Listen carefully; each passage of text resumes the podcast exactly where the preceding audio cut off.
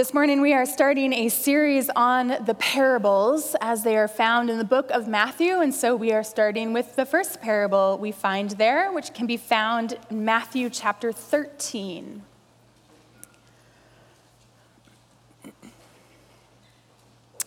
Matthew 13, verses 1 to 23.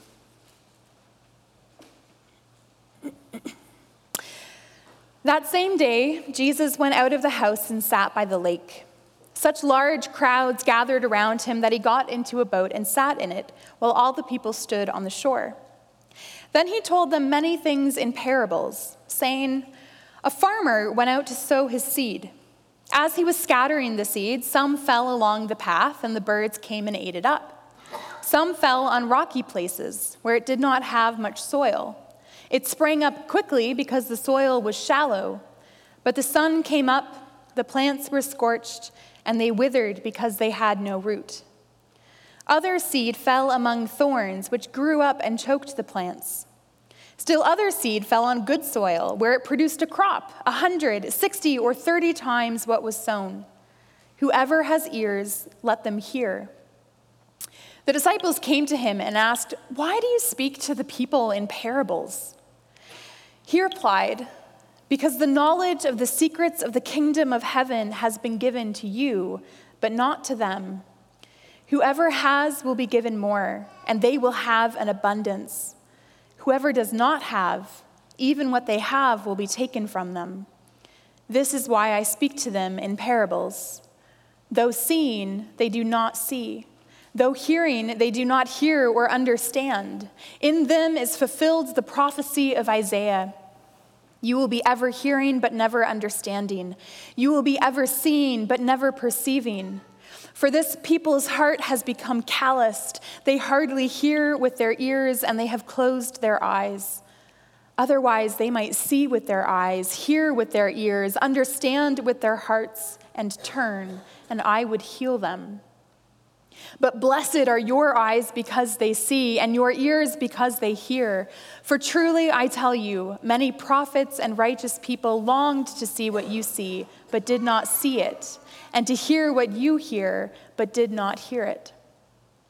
Listen then to what the parable of the sower means. When anyone hears the message about the kingdom and does not understand it, the evil one comes and snatches away what was sown in their heart.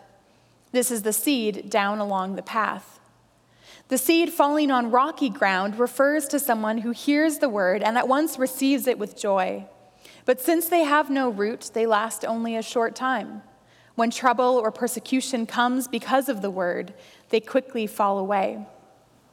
The seed falling among the thorns refers to someone who hears the word, but the worries of this life and the deceitfulness of wealth choke the word, making it unfruitful. But the seed falling on good soil refers to someone who hears the word and understands it. This is the one who produces a crop, yielding 160 or 30 times what was sown. This is the word of the Lord. Thanks be to God.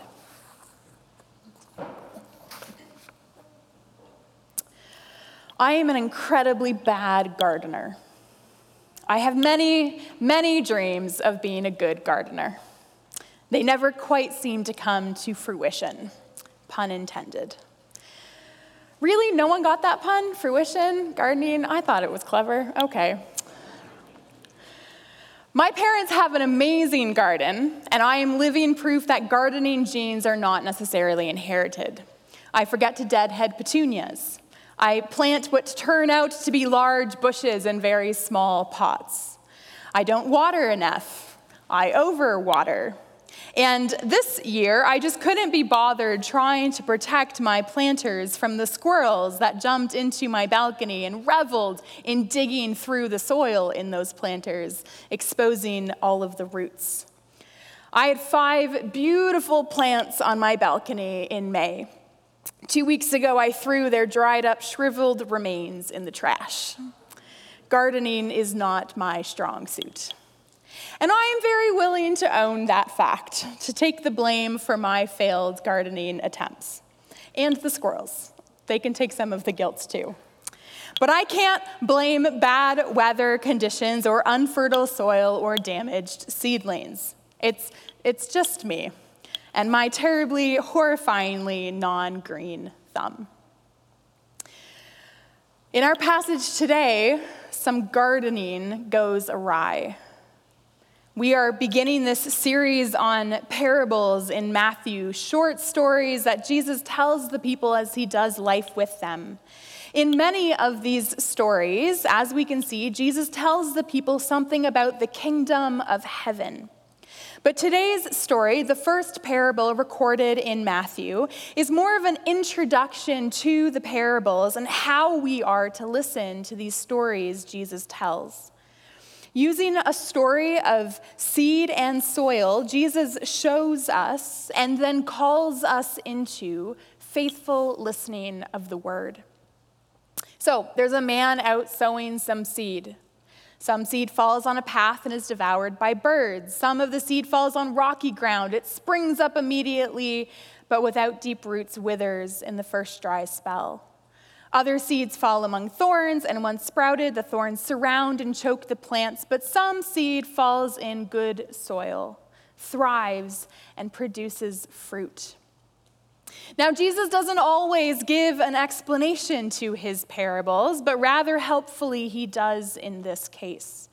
After an aside to his disciples that we'll come back to in a minute, Jesus explains what his parable means. And the gist of it is this the seed being thrown is the word of God, and the soils are those who hear this word all with different degrees of receptivity to the word. And I want to say this right off the bat. These soils in this story represent unbelievers and believers alike. I think it's easy and tempting for us to read this story and say, you know, this is a story about people who have never heard the gospel, who don't know anything about God's story. And this is about what they do when they hear this story for the very first time. So this really has nothing to do with me. But Matthew's gospel, like all of the gospels, is a record of the acts and teachings of Jesus written and preached to the early church. The first hearers of this story are those who knew Jesus quite well. They ate, slept, and traveled with Jesus. And the first readers of this story were those who believed Jesus died and rose again. They were Christians. This story was recorded and preached to people who called themselves followers of Jesus. And so we too then must read this story as a story about ourselves and our own degrees in which we receive the word, our own willingness to understand. So we start with the first soil. The sower first sows on a footpath. And so this is soil whose purpose in life, whose function is not to receive seed, but to receive feet. This soil is not oriented, their telos is not towards receiving seeds. And so Jesus says it's like the person who hears the word of God but doesn't understand it. And so the evil one snatches it away. Now, that may seem a little harsh to us at first. It's not someone's fault if they don't understand something. But Matthew uses this word understand a lot in this parable and in his gospel. And by it, he doesn't just mean that someone can make sense of something. Rather, to understand something is literally to stand under that thing, to let it shape and guide. To understand God's word, as Matthew uses it, is to embrace God's word, is to make God's word our own. And a lot of the time, I think we'd prefer not to understand. It's a lot more comfortable sometimes to pretend as if we don't know or to ignore what God's word is calling us into. Then we can just go do what we want, what feels good, what's easy. So we orient ourselves away from God's word. We don't listen, we don't pay attention, we don't give any time to studying what God's word says. We don't hear because we don't want to hear. And so we let the evil one snatch God's word out of our hearts and ears. That's the first soil. With the second soil, the seed at least gets planted, but it's planted in shallow soil. And this is characteristic of a lot of soil that you would find in Palestine. There are these thin layers of soil across thick limestone that sits immediately underneath. And so, with a rain like dew, this top layer of soil becomes quite nutritious so that seeds that are planted sprout seemingly overnight. But with just one hot, scorching day, that dirt dries up and the vegetation withers and dies. And Jesus likens this soil to a person who hears the word and receives it joyfully. They have a momentous conversion experience, or they're deeply convicted of something. And it looks, by all accounts, like their lives have profoundly changed. They are on fire for Jesus. But their, their roots only go so deep in God's word.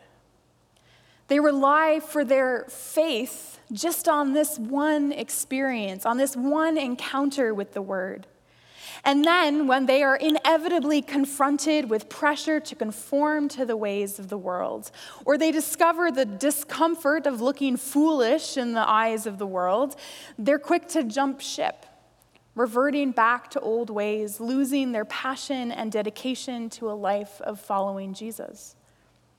That's the second soil. The third soil gets the plant still a little further along. This seed sprouts and does develop roots. This plant has some staying power. But there are also thorns growing around these plants, and the thorns eventually overtake and choke these plants. And this soil, says Jesus, is a person who hears the word and is fairly committed to the word, but who is listening to the word of God with one ear and the words of the world with the other. To the worries of this life and the deceitfulness of wealth that choke the word. I would imagine that for a lot of us, this is the type of soil that we might most tend to be like. We spend time with God's word. We want to be faithful. We want to live fruitful lives. But sometimes our hearts are divided. Because we're also keenly aware that life is hard and it is messy and it is complicated. And our newspapers are filled with story after story after story of despair and heartache. And that creates in us an anxiety, a desperation, a desire to be in control, to master this difficult, heartbreaking life so we can prevent such heartbreak from happening to us. And so our lives end up being driven not by faith in God's word, but by fear of this world and a deep desire to stay ahead of things. And maybe for some of us, it, it isn't despair that's propelling our actions, but the opposite the notion of human progress and achievement, the belief in our own ability to succeed, our own false optimism that if we just have enough money, if we just gain enough of a following, if we just innovate enough, we will be happy, we will be in control, we will lead meaningful and purpose filled lives. And so we, we stand before the Word of God and we do listen and seek whatever is within it. But flanking that word, standing on either side, are life's anxieties and life's ambitions. And easily and often, the word becomes dwarfed by these concerns. and the promises that God extends to us in His Word, the assurance He extends, and the call He extends are choked out and forgotten. That's the third soil. Finally, we come to the fourth soil. The seed falls on good soil and so produces a crop. It is fruitful. It yields 160 or 30 times what was sown. And this soil, says Jesus, is simply someone who hears the word and understands it. That's it. He doesn't lay out any instructions for what our devotional life should look like, how much time we should spend reading scripture, what kinds of prayers should bookend our scripture reading. Just simply says, hear the word and understand. And we already know that Matthew uses this word understand to mean to embrace, to make one's own, to let guide and direct all of life. And so this is the call that Jesus extends. Theologian Dale Bruner writes Being a fruitful Christian is not complicated. All a disciple needs to do is to receive to understand the Word and let it be what it is the Word of God. The simple reception of the Word makes one fruitful. We just need to receive. Because at the end of the day, it's not the soil that produces fruit, it's the seed. It's not our lives and all of the things we do or don't do that will produce spiritual fruit. It's the Word of God alive in us. And so, what's really important in this reading of this parable is the side conversation that Jesus has with his disciples in the middle of it. The disciples ask Jesus, Why do you tell parables? Why do you speak in what seem like riddles to these people? To which Jesus replies with a rather cryptic and a rather harsh sounding response. He says, Because the knowledge of the secrets of the kingdom of heaven has been given to you, but not to them. Whoever has will be given more, and they will have an abundance. Whoever does not have, even what they have will be taken from them. These are the people who fulfill the words of Isaiah. You will be ever hearing, but never understanding, ever seeing, but never perceiving. That is a really difficult paragraph. If we take Jesus at his word, which we should, then it seems like there are some people to whom God gives and reveals his word, and there are some to whom he does not. There are some who are called into life with Jesus, and some who are not. There are some whose hearts God opens, and some whose hearts are closed. This paragraph elicits questions of predestination and free will and providence and the sovereignty of God. And I cannot answer all of those questions in one, let alone a lifetime of sermons. But what we need to take away from this text, the one thing we can try to understand from that complicated paragraph in order to understand this parable, is this that the word and our ability to receive and understand the word is a gift. This is the parable of the sower, not the parable of the soils. The active agent in this story is God. And it is His word that He gives us that bears fruit in our lives. And so, if our lives bear fruit, it is not because we are master gardeners, but because God is the gardener. And the Spirit of God has nourished and tilled our souls, preparing us to receive the word, to accept the word, to make it our own, to stand under the word, to submit our whole lives to delighting in and following the word of God. And of course, in the great mystery of faith, the mystery that is free will and God's sovereignty, there are two sides to the coin. God is at work in us. Will we respond in faith?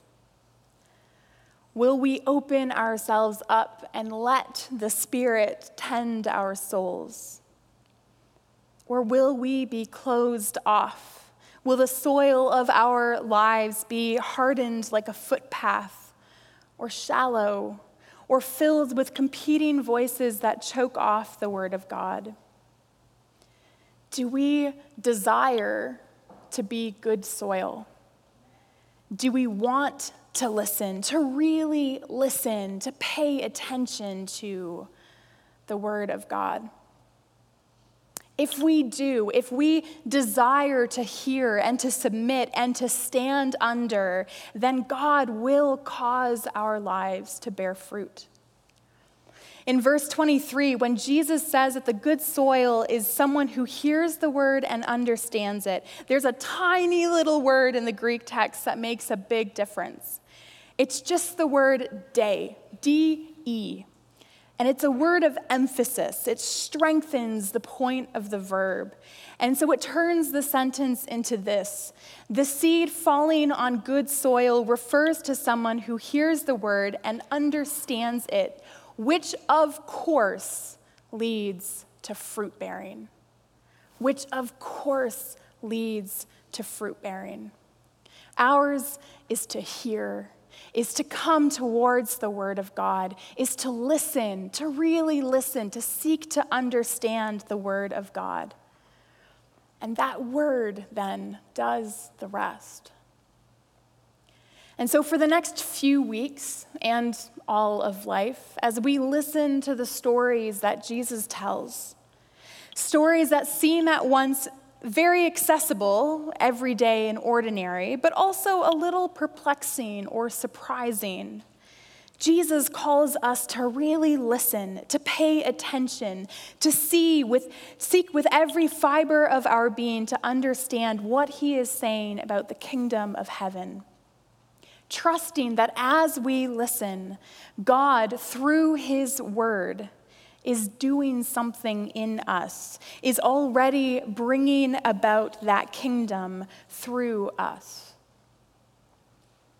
And so, to help us remember this summons to tend to the Word of God just as God tends to our souls, we are inviting you, the best and the worst gardeners among us, to tend to some seeds.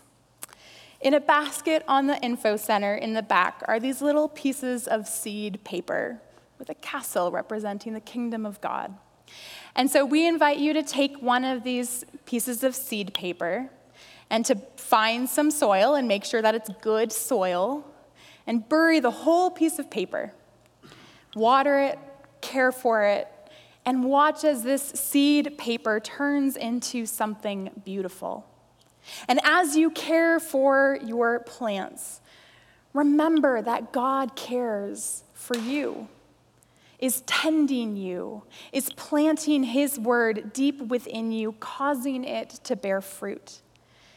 He simply invites us to open our hearts to what He is doing within us and to stand under His word, that He might tell stories of the kingdom through us. Do you pray with me?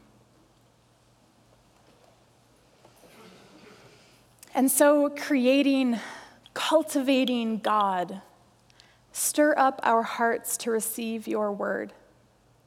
Lead us to stand under your story, a story of comfort, of challenge, of faithfulness, of calling, the story of the kingdom that is coming and that is here now.